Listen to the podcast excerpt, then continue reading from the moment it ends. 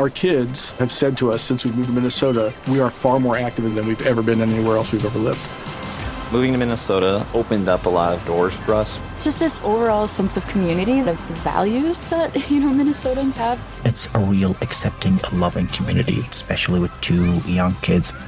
See what makes Minnesota the star of the North. New residents share why they love calling it home at exploreminnesota.com slash live.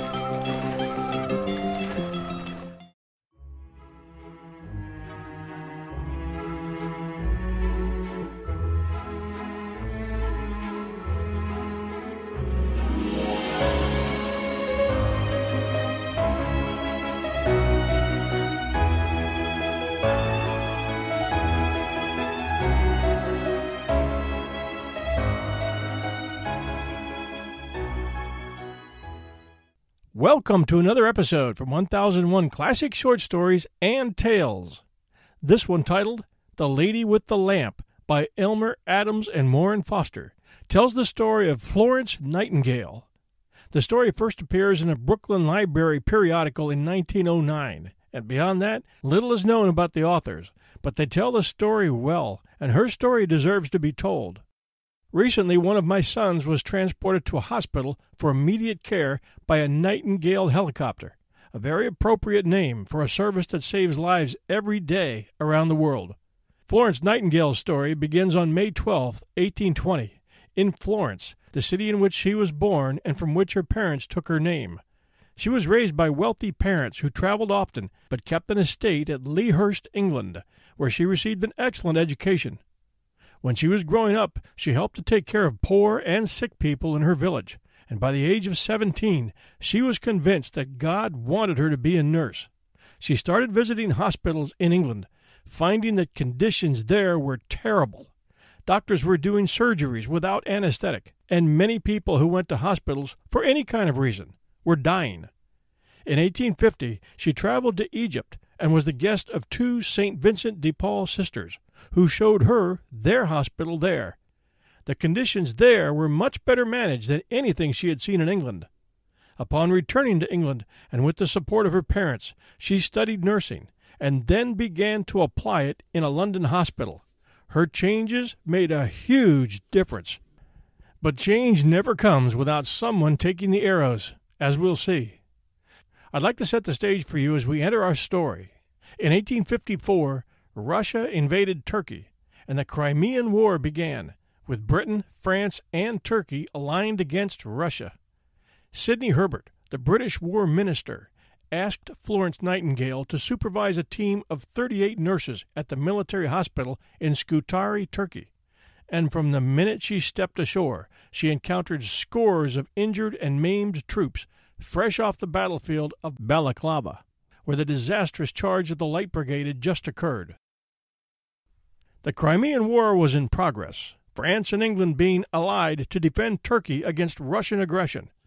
The British Army had sailed to a strange climate with shamefully poor commissary and medical staffs. The weather was stormy, and the soldiers had little shelter against it. Said a correspondent of the London Times, It is now pouring rain, the skies are black as ink, the wind is howling over the staggering tents, the trenches are turned into dikes. In the tents, the water is sometimes a foot deep. Our men have not either warm or waterproof clothing. They are out for twelve hours at a time in the trenches. And so on it went without end. Plenty of food and clothing had been shipped from England, but they never reached their destination. Some vessels were delayed. In some, the stores were packed at the bottom of the hold and couldn't be raised. Some hove in with the wrong goods at the wrong port. And on one, the consignment of boots proved to be all for the left foot. But the most criminal point of mismanagement was this food, clothing, and medicine might be stored in a warehouse within easy reach of the army, but the official with authority to deal them out would be absent, and so stringent were the army rules that no one dared so much as point at them. The rigid system was infinitely worse than no system, and the soldiers were starving in the midst of plenty and freezing under the shadow of mountains of good woolen clothing. Now, to come at once to the worst. Imagine these conditions transferred to the military hospitals. In the great barrack hospital at Scutari lay 2,000 sorely wounded men, and hundreds more were coming in every day. The wards were crowded to twice their capacity. The sick lay side by side on mattresses that touched each other. The floors and walls and ceilings were wet and filthy. There was no ventilation. Rats and vermin swarmed everywhere. The men lay in their uniforms, stiff with gore and covered with filth to a degree and of a kind no one could write about. It was a dreadful den of dirt, pestilence, and death. It is difficult to imagine a scene of worse disorder and misery. The proportion of deaths to the whole army, from disease alone, malaria and cholera, was 60%. Seventy died in the hospital in one night. There was danger that the entire army would be wiped out most of it without ever receiving a scratch from the enemy's weapons. It was in this extremity that the British nation appealed to Florence Nightingale to save the sick and wounded men, an army of 28,000 as helpless as children before the ravages of disease, and to save the war. The Minister of War requested her to organize a band of nurses for Scutari and gave her power to draw upon the government to any extent. Miss Nightingale at the time was 34 years old. An acquaintance described her thus simple, intellectual, sweet, full of love and benevolence. She is a fascinating and perfect woman. She is tall and pale. Her face is exceedingly lovely. But better than all is the soul's glory that shines through every feature so exultingly. Nothing can be sweeter than her smile. It's like a sunny day in summer. Within six days from the time she accepted the post, Miss Nightingale had selected 38 nurses and departed for the seat of war. She arrived at Scutari November 4, 1854, and walked the length of the barracks, viewing her two miles of patients. And next day, before she could form any plans, the fresh victims of another battle began to arrive. There was not space for them within the walls, and hundreds had to repose, with what comfort they could, in the mud outside. One of the nurses wrote, Many died immediately after being brought in. Their moans would pierce the heart, and the look of agony on those poor, dying faces will never leave my heart. But the nurse did not hesitate. She ordered the patients brought in and directed where to lay them and what attention they should have. She was up and around twenty hours that day and as many the next, until a place had been found for every man, even in the corridors and on the landings of the stair. As leader of the nurses, she might have confined herself to administrative tasks, of which there were enough for any woman, and stayed in the office. But no, she shrank from the sight of no operation. Many men, indeed, whose cases the surgeons thought hopeless, she nursed back to health. A visitor saw her one morning at two o'clock at the bedside of a dying soldier, lamp in hand. She was writing down his last message to the home folks, and for them, too, she took in charge his watch and trinkets, and then soothed him in his last moments. And this was but one case in thousands. She is a ministering angel, without any exaggeration, in these hospitals, wrote a correspondent of the London Times. And as the slender form glides quietly along each corridor, each poor fellow's face softens with gratitude at the sight of her. When all the medical officers have retired for the night, and silence and darkness have settled down upon the miles of prostrate sick, she may be observed alone, with lamp in hand, making her solitary rounds.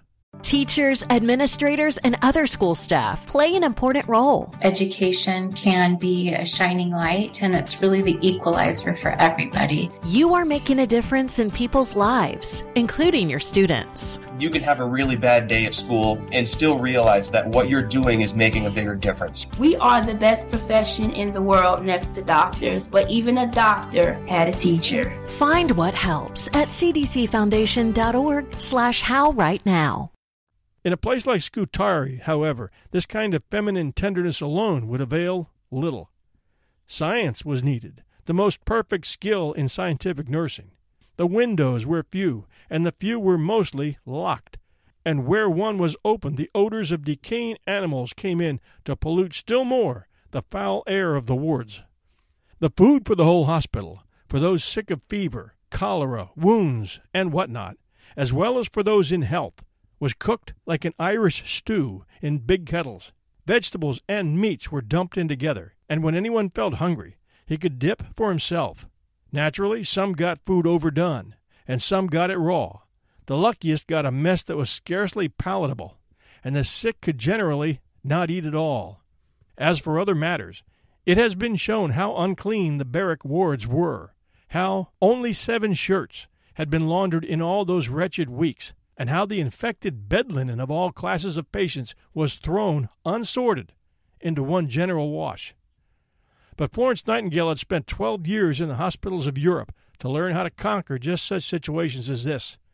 She had the waste and pollution outside the walls cleared away. Then she threw up the windows and set a carpenter to make more.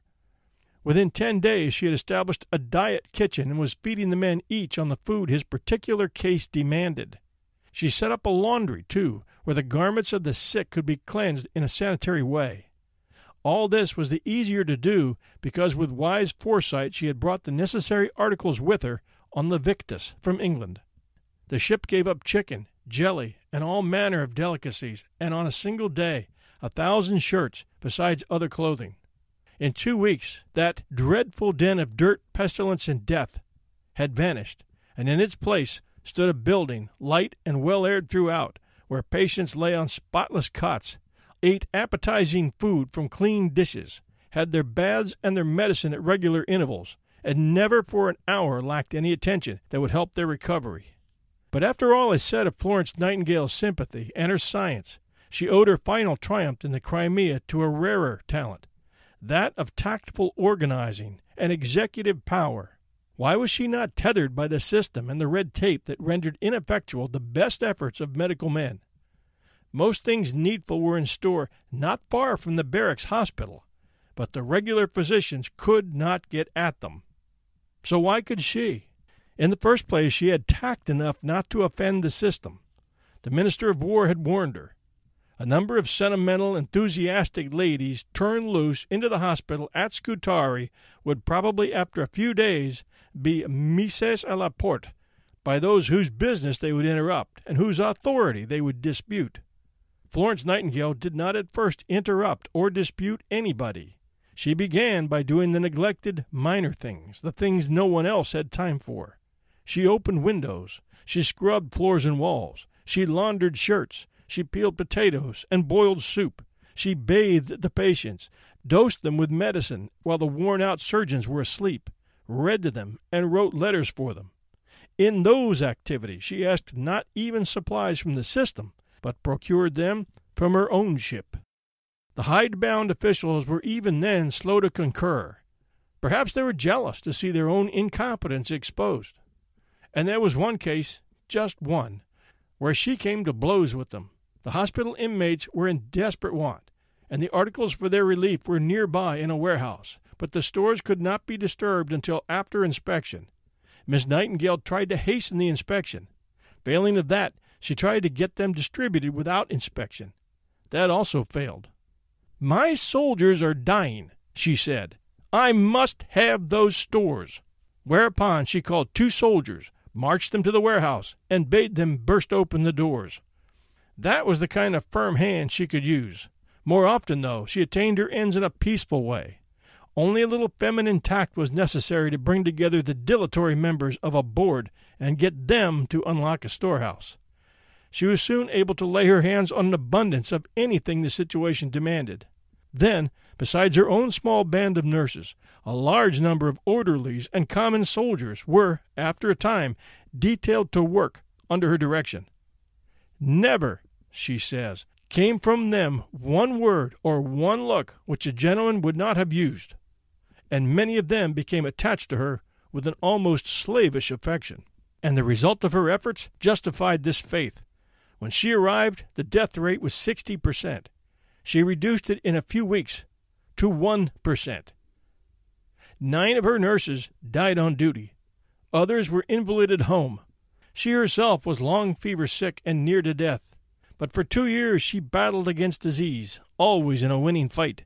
She conquered disease, and it is not too much to say that she conquered the Russian army and saved the war for the Allies.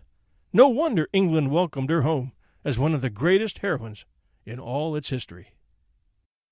Thanks for joining us at 1001 Classic Short Stories and Tales. I hope you enjoyed this story as much as I did.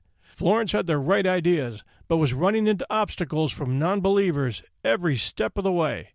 People who were used to doing things the old way. She had many great qualities, but the most underreported was her executive ability to manage others and her courage to stick with her beliefs in the face of adversity.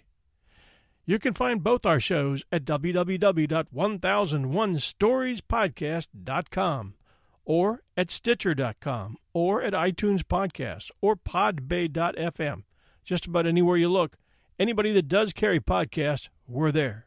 And you're welcome to chime in at Facebook.com forward slash 1001 Heroes to let us know what you think about any given episode.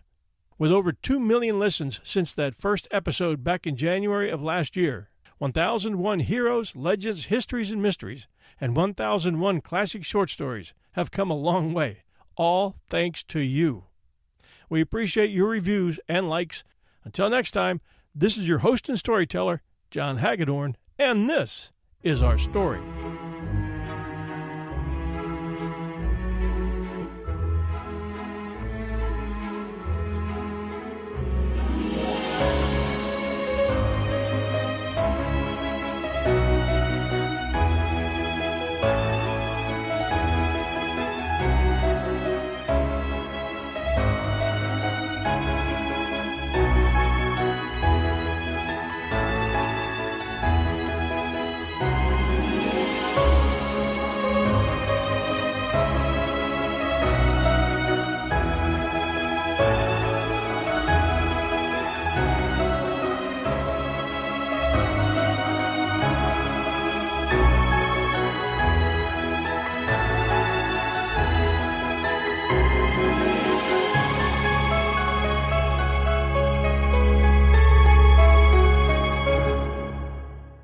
Our kids have said to us since we moved to Minnesota, we are far more active than we've ever been anywhere else we've ever lived.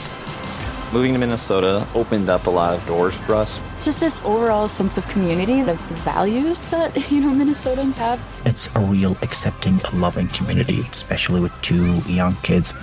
See what makes Minnesota the star of the North. New residents share why they love calling it home at exploreminnesota.com slash live.